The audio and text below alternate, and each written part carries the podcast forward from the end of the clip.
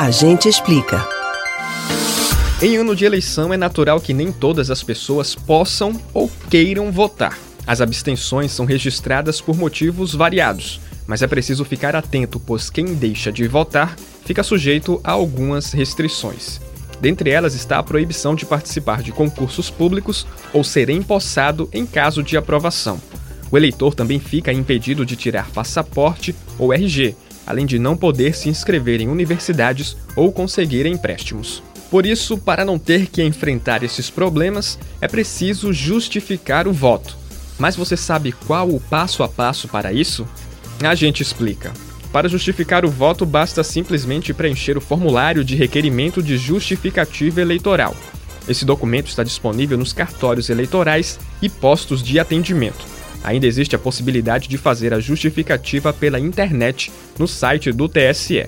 Caso o eleitor esteja distante do domicílio eleitoral, por exemplo, em outra cidade, é preciso apresentar a justificativa no dia da votação. Caso não seja possível fazer na data do pleito, o eleitor precisa se dirigir ao cartório em até 60 dias após a eleição e apresentar documentos que comprovem o motivo da ausência.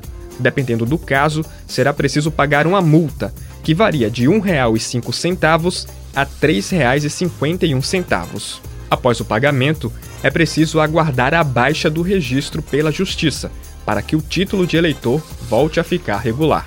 Os eleitores têm também a opção de fazer a justificativa pelo aplicativo e-Título, que pode ser baixado diretamente no celular. Para utilizar o app, basta informar o número do título de eleitor ou CPF nome completo, data de nascimento e os nomes da mãe e do pai.